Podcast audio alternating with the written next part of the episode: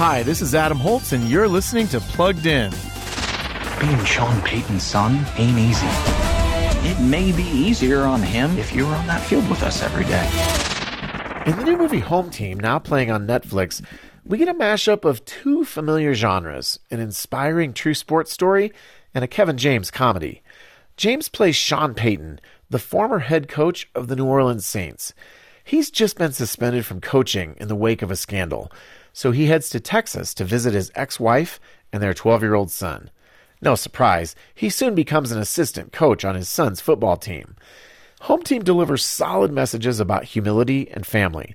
Some mild profanity and a couple of off color jokes are the main content concerns here. So we're giving Home Team a 3.5 out of 5 for family friendliness. Read the full review at pluggedin.com slash radio. I'm Adam Holz for Focus on the Family's Plugged In Movie Review.